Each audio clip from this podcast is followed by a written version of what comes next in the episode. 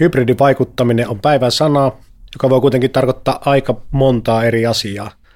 Mitä hybridiuhat tarkoittaa käytännössä ja miten niihin pitää suhtautua tai torjua niitä? Me keskustellaan tänään näistä asioista Markku Korkeakosken kanssa, joka toimii operatiivisena johtaja Netox Oyssä Oulussa. Ja mä oon erillisverkkojen teknologiajohtaja Antti Kauppinen. Tervetuloa Markku ja kaikki kuuntelijat. Kiitoksia. Oikein mukava olla paikalla. Kerros Markku tähän alkuun vähän sun taustasta. Minkälainen työhistoria sulla on turvallisuuden parissa? Se on, se on aika pitkä ja moninainen. Tota, Suomessa tehtiin ensimmäinen kyberturvallisuusstrategia 2013. Ja, ja oikeastaan, no sitä ennen jo se oma kyberturvaura on lähtenyt, mutta silloin se konkretisoitu kansallisella tasolla. Lähdettiin tekemään sellaista osaamiskeskusta Suomeen, jonka vetäjänä minä olin. Ja sen, sen puitteissa on sitten rakennettu valtioiden välistä yhteistyötä Suomen ja Yhdysvaltojen välillä. On sitä ollut pystyttämässä ja myös vetämässä yrityspuolelta aika pitkään. Sen lisäksi toimin tuolla Euroopan kyberturvavirastossa yhtenä Suomen edustajana kyberturvataitojen kehittämisessä. Siellä määritellään sellaista raamia tällä hetkellä EU-laajusta kyberturva skills frameworkia. Sen lisäksi toimin neuvoantajana muutamissa paikoissa, muun muassa meidän Business Finlandissa Advisory Boardissa toiminut kyberturvapuolella ja tutkimuskentässä ja sitten liiketoimintaa aika pitkään sen kyberturva-alalla sekä Suomessa että kansainvälisesti. Euroopan hybridiuhkeen torjunnan osaamiskeskuksen mukaan hybridiuhka viittaa valtion tai muiden tahojen toimintaan, jonka tavoitteena on heikentää tai vahingoittaa kohdetta yhdistämällä avoimia ja peiteltyjä sotilaallisia ei-sotilaallisia keinoja. Melko monimutkaisesti sanottu. Ei ihan vaan mulle ainakaan tota, tota termin taustaa mitä hybridivaikuttaminen tarkoittaa sun mielestä? Se on, on erittäin mielenkiintoinen kysymys ja niin kuin tuossa mainitsikin, niin se ei ole kauhean selkeä.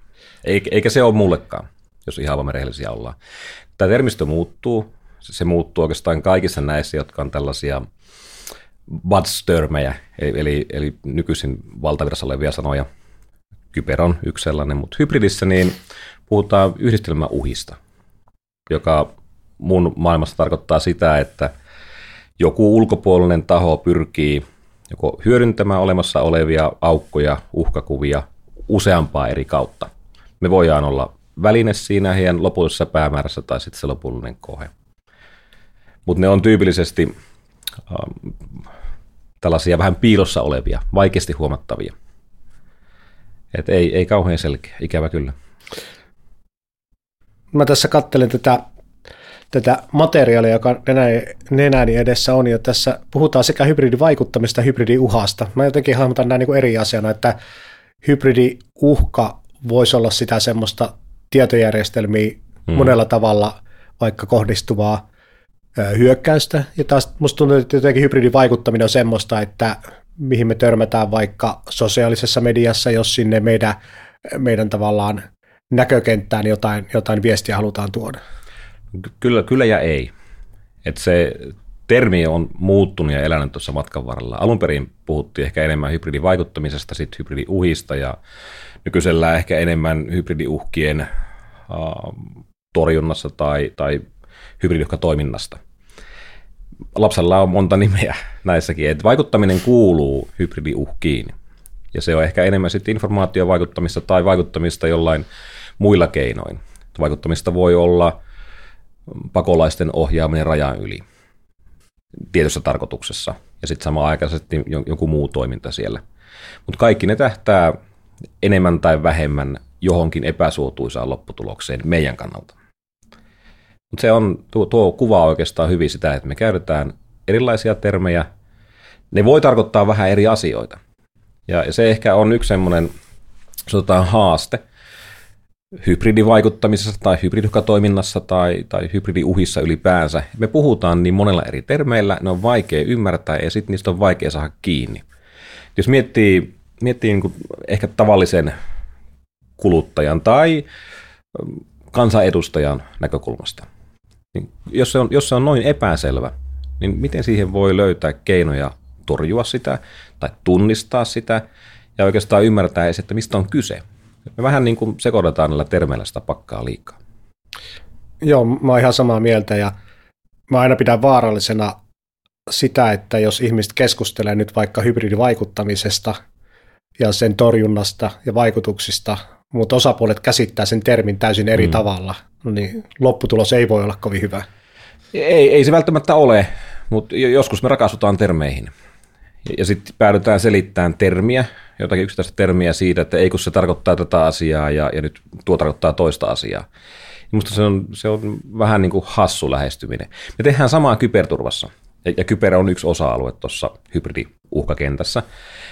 Kyberturvassa puhutaan tiedoturvasta, ICT- tai IT-tiedoturvasta, IT-turvasta, kyberturvasta, ja sitten vähän riippuu henkilöstä, niin jotkut päätyy sulle selittämään, mutta eikö tuo ei ole nyt kyberturvaa, kun tuo on tietoturvaa.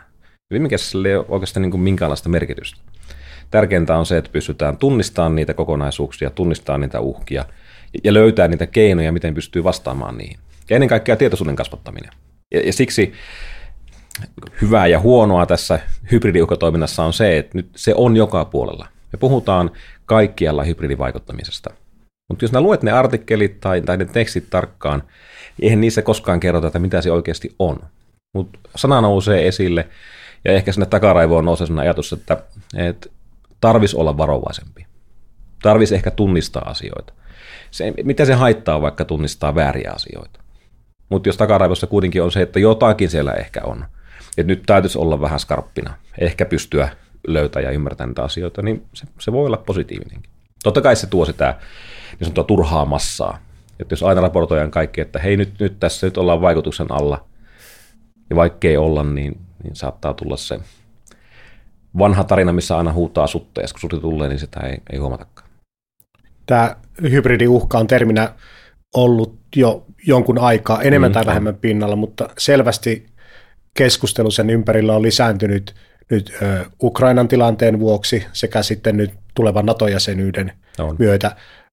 Onko nyt vaikka viimeisen kolmen kuukauden aikana hybridiuhkat lisääntyneet Suomessa? Mun henkko näkemys on, että kyllä on.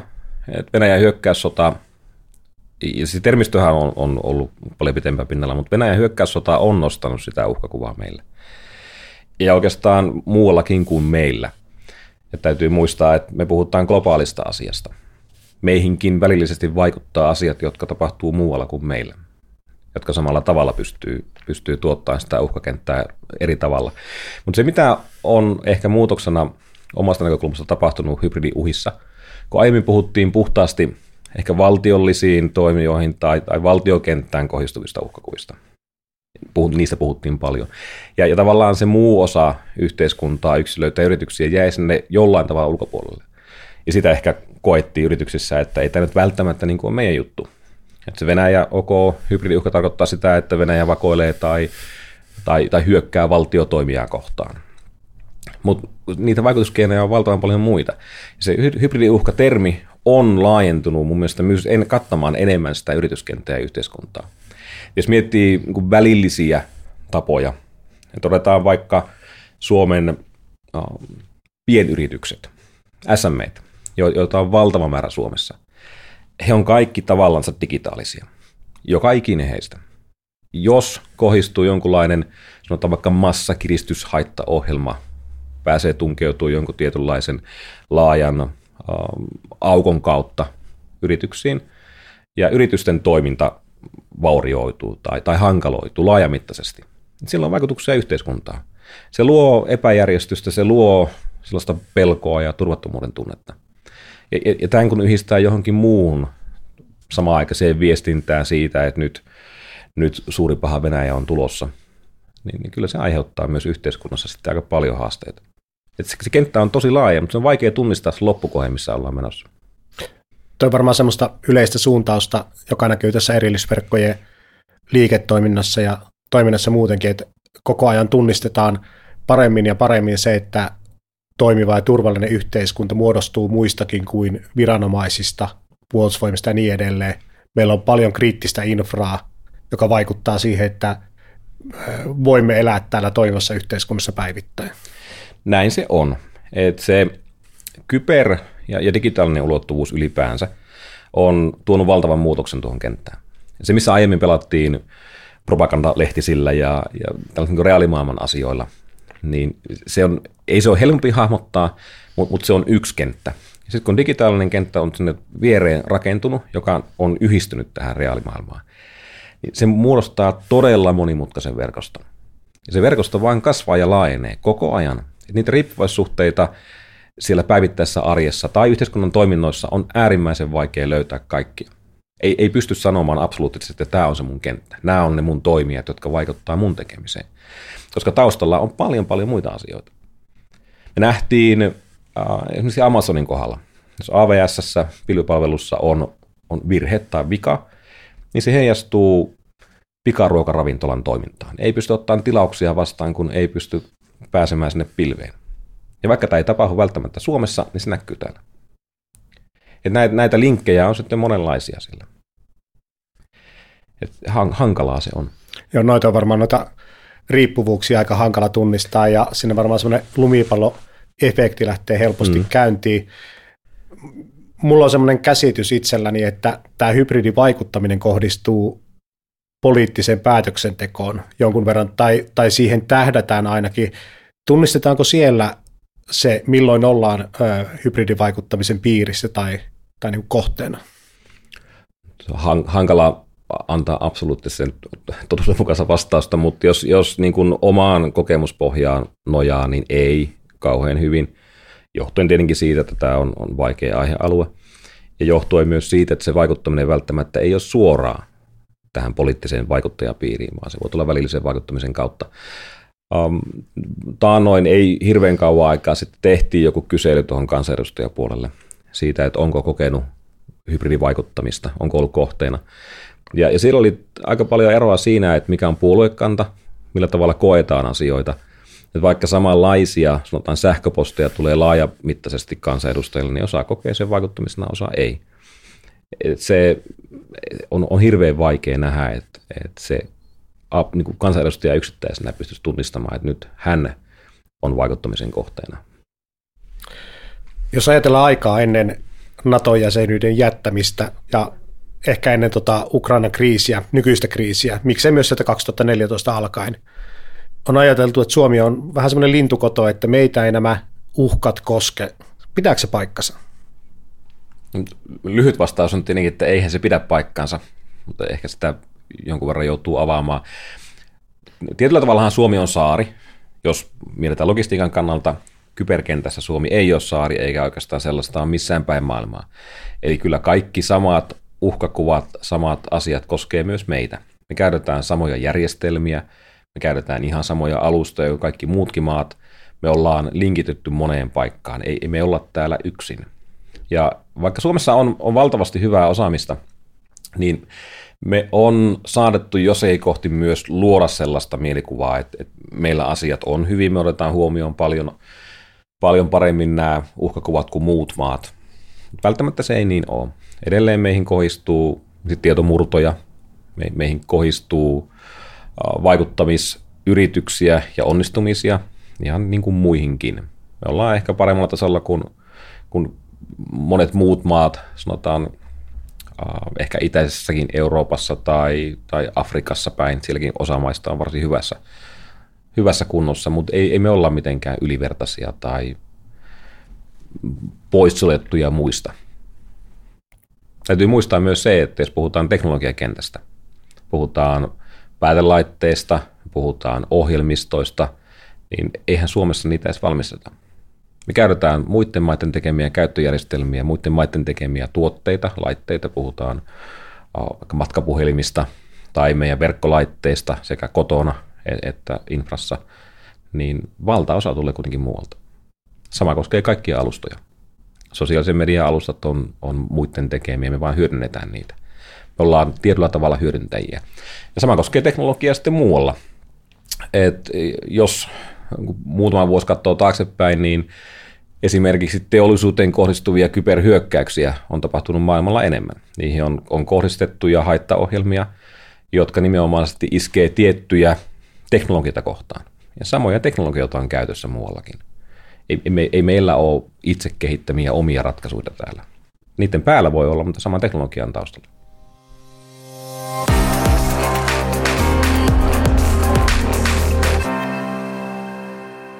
Jotenkin kun puhutaan näistä hybridiuhista ja vaikuttamisesta, niin katseet kääntyy yleensä itään päin. Puhutaan Venäjästä, jonkun verran puhuttiin Kiinasta varsinkin ennen tätä Ukraina hyökkäyssotaa. Tuleeko meille hybridivaikuttamista myös lännestä? Totta kai. Siis onhan, onhan vaikuttamista monenlaista. Me tavallaan valitaan puolemme ja ehkä myös omissataan sitten silmiä toiselta puolelta ja, ja pidetään ehkä toista puolta enemmän pahana. Mutta on vaikuttamista, jos, jos miettii vaikka, no NATO-jäsenyys, kyllähän vaikuttamista tapahtuu puolin ja toisin, suuntaan jos toiseen. Ähm, mietitään kommunikaatioteknologiassa, puhutaan 5Gstä vaikka, niin tietynlaista vaikuttamistahan on myös siihen, että, että pyritään estämään joidenkin toimijoiden pääsyä markkinoille. Välttämättä siellä ei, ei konkreettisia teknisiä syitä ole, mutta luodaan sellaista pelkotilaa siitä, että, että mahdollistaa vakoilua tai, tai mahdollistaa jonkinlaista tiettyä uhkatoimintaa, niin puhutaan kiinalaisista toimijoista ja, ja heidän pääsyä markkinoille. Mun näkökulma on se, että se on järkevää rajata toimijoita, mutta samalla kertaa unohtuu tietenkin se, että näitä toimijoita tulee sitten muualtakin kuin sieltä idästä. Tai me valitaan tavalla tai toisella puolemme. Joo, tiedän mihinkä, mihinkä viittaa, tai varmasti kaikki kuulijat tietää, mihinkä viittaa tällä, tällä telekommunikaatio Kiina-ongelmalla, mutta jotenkin itselleni jäi siitä ajasta sellainen käsitys, että siinä ehkä vähän semmoinen niin kuin valtion turvallisuus ja myös niin kuin teolliset intressit ehkä olivat ristiriidassa, että siellä on varmaan monenlaisia vaikuttimia voi olla takana. Kaikki ei välttämättä ole kansalliseen turvallisuuteen liittyviä. Ei, ei, ei varmastikaan ole. On ihan oikeassa, että raha liikkuu ja, ja rahaa, rahaa merkkaa aika paljon. Näin se on monessa asiassa. Mutta mut kyllä se kansallinen turvallisuus varmasti on sillä taustalla myös osittain ja, ja huoli siitä, että et päästetäänkö kriittistä infraa rakentamaan tiettyjä toimijoita vai ei, tai tiettyä teknologiaa tai ei. Vaikka joku asia tällä hetkellä koetaan turvallisena, niin välttämättä se ei ole sitä huomenna. Asiat päivittyy, ohjelmistot muuttuu, teknologiat kehittyy ja elinkaarihan on varsin pitkä. Tuollaisilla sanotaan runkoverkkoteknologioilla, niin aika kauanhan ne sillä on. Mutta on, raha on yksi motiivi ja yksi vaikutus.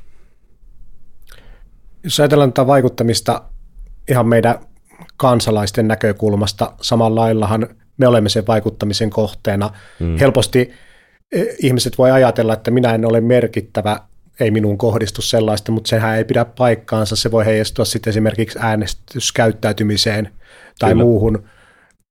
Annas muutama semmoinen hyvä tipsi, että miten voi havaita olevansa vaikuttamisen kohteena tipsejä. Joo. Mä, mä annan sulle esimerkin, mitä pystyy tapahtumaan vaikuttamisen kautta, joka, joka 2016 Yhdysvalloissa tapahtui. Eli silloinhan Trump valittiin presidentiksi. Ja, ja siinä oli valtavan iso vaikutus myös sillä sosiaalisen median kautta tapahtuvalla vaikuttamisella. Et yksittäisten henkilöiden sosiaalisen median tilejä pystyy tutkimaan. Ja, ja sit tykkäyksien määrästä pystyy päättelemään hyvin tarkasti todella paljon asioita. Ja sitten kun pystytään kohistamaan se vaikutus korttelin tarkkuudella tai jopa henkilötarkkuudella siihen, että meetkö äänestää vai etkö me äänestää. Välttämättä sun ei tarvi äänestää, merkkaa myös se, että et äänestä. Ja, ja, ja tällä vaikuttamisella pystyttiin tuottamaan aika tarkka tilannekuva siitä vaaleista Trumpin puolella. Toisella puolellahan tuota, äänestysennusteet näytti ihan toista. Mutta mut se tarkempi kuva syntyi sieltä sosiaalisen median puolelta ja siellä pystyttiin vaikuttamaan laaja-alaisesti vuosikausiksi jopa maailmanpolitiikkaan. Että se, mitä, mitä meillä on tapahtunut, suomalaiset on onneksi suht pragmaattisia. Et on, onhan meilläkin tapahtunut joidenkin vaalien aikaan on tullut tuhansia uusia sosiaalisen median tilejä, Twitteriin, pottitilejä, jotka lähtee seuraamaan ja luomaan asioita, niitä on sitten suljettu siltä pois. Ihmiset tunnistaa niitä lähtökohtaisesti yllättävän hyvin, mutta mut kyllä siellä on sitä, sitä sanotaan e-, ehkä niin yhteiskunnan perusrakenteista pikkusen irrallaan olevaa, olevaa edustusta, jotka ottaa sitten helpommin vastaan, sanotaan vaikka, vaikka vääränlaista valetietoa politiikkaan liittyen tai tällaisiin isoihin asioihin niin kuin maahanmuuttoon tai rokotuksiin tai, tai muihin. Uh, ei siinä oikeastaan sellaista oikotietä onneen ole noiden tunnistamisessa, että kyllä se tapahtuu sen oman oppimisen kautta ja oman viitseliäisyyden kautta. Et murtautuu ulos sieltä omasta somekuplastaan ja kaivaa tietoa myös niistä asioista, jotka välttämättä ei ole kauhean lähellä itseä. Et jos sanotaan, minä olisin vahvasti rokotekriittinen, niin kyllä mä kaivan tietoa mun päätelmien tueksi. Ja, ja elän siinä kuplassa ja haen sitä tietoa, että okei, rokotukset on pahasta ja ne tuottaa tämmöistä ja tuommoista. Ja sitten kun tulee se vastakkainen mielipide siellä, että hei, kato tutkimusta tästä, niin, niin mä vähemmän painotan siihen. Pakko olisi ottaa pari taka-askelta ja katsoa myös niitä muita. Samalla tavalla kun en ole rokotekriittinen, niin, niin tuota, suhtaudun niihin rokotekriittisiin vähän, vähän tuota, varovaisesti. Että ehkä se pitäisi toimia siihenkin suuntaan. Jotenkin tuntuu, että osa sitä hybridivaikuttamisen tarkoitusta ehkä on semmoinen kansan kahtiajako, vastakkainasettelun lisääminen ja siten semmoisen kansallisen yhtenäisyyden vähentäminen. On. Päätöksentekokyky heikkenee. Et jos, jos sulla on kahtia jakantunut kansa tai kahtia jakantuneet alueet, samahan toimii pienessä mittakaavassa missä tahansa. Jos, jos sitä yhtenäisyyttä ei ole, niin se luo sellaista epäsortoa ja epävarmuutta. Ja kyllä se vaikuttaa siihen päätöksentekoon. Sillä pystyy tarvittaessa ehkä ohjaamaan tai hidastaan tai, tai luomaan muunlaisia tilanteita siihen yhteiskuntaan tai yrityksiin. Ja täytyy muistaa, että yritykset on yksi osa-alue tässä. Sulla on tosi pitkä kyberturvallisuus tausta myös teknisestä näkökulmasta. Mm. Mitenkä yritysten, kuten vaikka erillisverkot tai, tai miksei mikä vaan näitä SME-yrityksiä, mitenkä pitäisi varautua hybridiuhkiin, hybridivaikuttamiseen? Pitkä ja, ja hankala kysymys. Tuota, yritykset on niin erilaisessa asemassa. Jos mä otan, otan meidän yrityksen Netox, Netox tuottaa IT-palveluita, me ollaan välillisesti, me tuotetaan kyberturvapalveluita kanssa, eli me ollaan välillisesti mukana meidän asiakkaiden suojaamisessa. Me ollaan yksi kohde siinä, kun lähtee menemään siinä ketjussa eteenpäin. Jos puhutaan vaikuttamisesta, niin minä henkilönä olen sen vaikuttamisen kohteena mahdollisesti, niin kuin ollutkin. Et, et, riippuen asioista, joita on pystynyt tekemään netoksella tai, tai aiemmassa historiassa, niin sitten siihen on kohdistunut vaikuttamista mua kohtaan. Ja, ja kun näitä lähtään nivottaan yhteen, niin sillä voi olla potentiaalisia vaikutuksia sitten yrityksen toimintaan ja sitä kautta meidän asiakkaiden toimintaan. Tämähän on sillä tarkoitus taustalla. Mä nyt onneksi jossain määrin pystyn tunnistamaan niitä ja, ja on tiedostanut sen, että näin on. Kaikki yritykset välttämättä ei siihen pysty. Et jos on puhtaasti vain teknistä kyberturvaa, niin silloinhan lähtään hakemaan niiden riskien kautta. Ymmärretään se oma toimikenttä, missä ollaan. Mahdollisimman hyvin. Mitkä on sun kriittisiä asioita? Mitä tapahtuu, jos ne kriittiset asiat ei toimi? Jos internet katkeaa, niin pystytkö toimimaan? Jos tuo tieto menetetään, niin pystytkö toimimaan? Ja tämän tunnistamisen kautta pystytään sitä rakentamaan se riskikartta ja näitä kohtaa mahdolliset suojautumiskeinot tai ennen kaikkea palautumiskeinot, kun jotakin tapahtuu, niin miten palaudutaan. Mutta näitä kaikkia ennen tulisi olla sellainen äh, jonkunlainen tasoinen koulutus ja osaamisen ja ymmärtämisen parantaminen, koska puhtaasti teknisellä keinoilla kyberturvaa tai, tai hybridivaikuttamista ei tehdä. Sitä ei korjata niillä. Se lähtee sieltä henkilöistä ja ihmisistä itsestä. Ja se, se kuulostaa niin helpolta, että mä nyt laitan tuon virustorjunnan ja sitten ollaan, kaikki on kunnossa. Ei, ei välttämättä näin ole. Eli tässä pätee vähän se vanha viisaus tai vanha näkemys siitä, että sä voit rakentaa teknisesti vaikka mitä järjestelmiä, mutta se ihminen on kuitenkin se, niin se riskitekijä on. eräällä tavalla. Ni, niin se on, ja, ja, ja tämä niin kuvastaa hyvin mun mielestä sitä ajattelua, tai, tai semmoista binoomaa siinä ajattelussa, että kun se kyber on vaikeasti hahmotettavissa oleva, se, se mielletään, että se on, se on digitaalihöttöä jossain ja sillä ei ole vaikutusta reaalimaailmaan. Näin ei ole, sillä on. Me on nähty vaikka kyberhyökkäyksiä terästehtaaseen, missä sulattamo prosessi muuttuu. Ja sitten sulla on sulaa metallia lattialla. Eli mahdollisesti ihmis loukkaantumisia tai jopa kuolemia on mahdollista tapahtua tuossa. Että sillä on vaikutusta. Mutta se koetaan niin irrallisena. Ja sitten se koetaan todella, todella monesti sellaisena asiana, jonka joku muu hoitaa. En minä, vaan joku muu. Et mulla voi olla yrityksessä IT-budjetti ja sitten mä laitan sinne lisää euroja ja joku hoitaa sen. Mun ei tarvitse välittää siitä. Ja, ja yrityksessä se vastuu on ylemmällä joholla, vastuu on siellä. Sitä ei voi ulkostaa. Ja samalla tavalla sun omassa elämässä on. Et millä tavalla suhtaudut siihen sun sosiaaliseen mediaan tai verkkokäyttäytymiseen, niin sinä olet se, joka sen tekee. Ei, eikä sitä voi ulkostaa Facebookille tai, tai WhatsAppille tai muille, jotka sitten toimii alustana. Talous toimii alusta ehdolla ja heillä on oma intressinsä siinä. Se, se ei poista ymmärryksen kasaamista ja kasvattamista. Se puhuit äsken tuosta koulutuksesta. Jos joku organisaatio haluaa kouluttaa henkilöstöään paremmin tunnistamaan näitä hybridiuhkia, miten pitäisi toimia? Se on hy- hyvä kysymys ja tietenkin monet miettii heti koulutuskohdalta sitä, että lähtään hankkiin joko maksullisia kurssituksia tai, tai kouluttaa henkilöstöä esimerkiksi niin oppimispolun kautta korkeakouluissa tai, tai oppilaitoksissa. Ne on keinoja. Suomesta löytyy valtavasti myös kyberturvallisuuteen erikoistuneita yrityksiä, jotka tarjoaa palveluita. Mutta sitten löytyy myös ilmaisia. Me, meiltähän löytyy virastoja, Traficomin alla toimii meidän DVV, Digi- ja väestövirasto. Heillä on varsin hyviä materiaaleja. Ja sen koulutuksen ei tarvi olla välttämättä älyttömän syvällistä. Niitä on eri tasoisia, mutta se pääpointti siinä, että lähet hahmottamaan sitä, mistä se kenttä koostuu. Mitä, mitkä on johdon vastuut, mitä johdon tulisi ymmärtää siellä. Ei johdon tarvi olla kyberturva-ammattilainen tai hybridiuhkien ammattilainen, syvä osaaja. Mutta tiedostaa se, että heihin kohdistuu sitä. He toimii tässä kentässä. Mitä tarvii ottaa huomioon siellä omassa portfoliossa, minkälaisia asioita. Ja, ja siihen riittää muutaman kysymyksen setti, johon sitten vastaillaan, että löytyykö meiltä nämä asiat, missä ne on, mitä siellä ta- ta- taustalla tapahtuu. Ja tuollaisia avoimia oppimateriaaleja löytyy aika hyvin. Traficom tuottaa niitä ja, ja DVV kannattaa tutustua niihin. Me ollaan tänään keskusteltu siitä, että hybridivaikuttaminen on lisääntynyt, hybridiuhat ovat lisääntyneet, koulutusta tarvitaan. Miltä se meidän tulevaisuus oikein näyttää? Tuo on hyvä kysymys. Tästä koko aihepiiristä saattaa hyviäkkiä muodostua sellainen mörkö ja, ja pelote.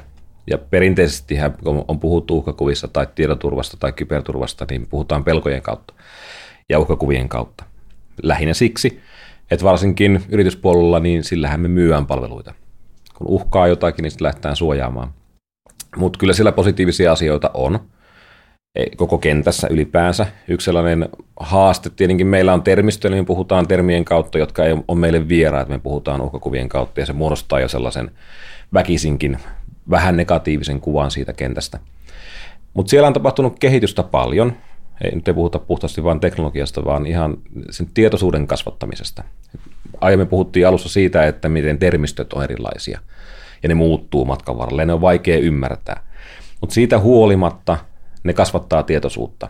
Kun me puhutaan siitä vaikuttamisesta, me puhutaan informaatiovaikuttamisesta, hybridivaikuttamisesta, kyberturvasta, niin vähitellen sinne kasvaa se ajatus, että, että tällaisia asioita on. Me ymmärretään paremmin siitä, että digitaalinen puoli on osa meitä. Me ymmärretään paremmin, että kaikki reaalimaailman asiat ei välttämättä ole, mitä ne näyttää. Se sellainen terve tietoisuuden kasvattaminen tapahtuu siellä. Ja on tapahtunut. Yhteiskunnassa ollaan panostamassa enemmän koulutukseen. Eli opintosuunnitelmissahan on mukana myös digitaalisia taitoja. Tähän on herätty. Me kasvatetaan sitä osaamista. Totta kai se kasvaa aika, aika maltillisesti, jos lähtään kasvattaa se peruskoulusta lähtien sinne, kun valmistuu, valmistuu työelämään. Mutta kasvatetaan sitä kurssien kautta.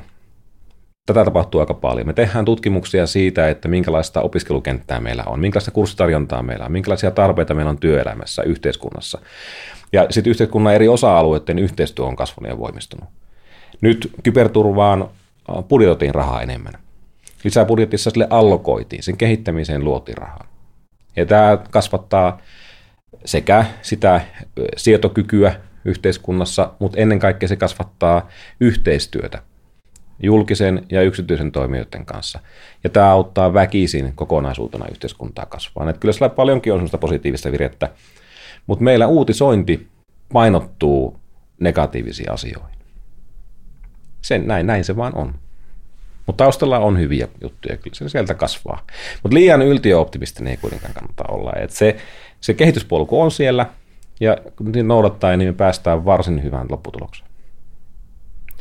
Eli toivoa on ja valoa tunnelin päässä ja oikeaa suuntaa ollaan liikkumassa. Ollaan toki, ollaan. Ihan ehdottomasti oikeaan suuntaan. Kiitos mielenkiintoista keskustelusta Markku ja kiitos myös kaikille kuuntelijoille. Jos haluat kommentoida tätä Turvassa 365 podcastia tai kysyä jotain, voi laittaa sähköpostia viestintä erillisverkot.fi tai sitten meitä, meidät löytää myös tuolta sosiaalisesta mediasta. Tämä podcasti julkaistaan meidän sivuilla ja sitten SoundCloudissa, Spotifyssa ja Applen podcasteissa. Pysytään kuulolla, turvallisuus tehdään yhdessä.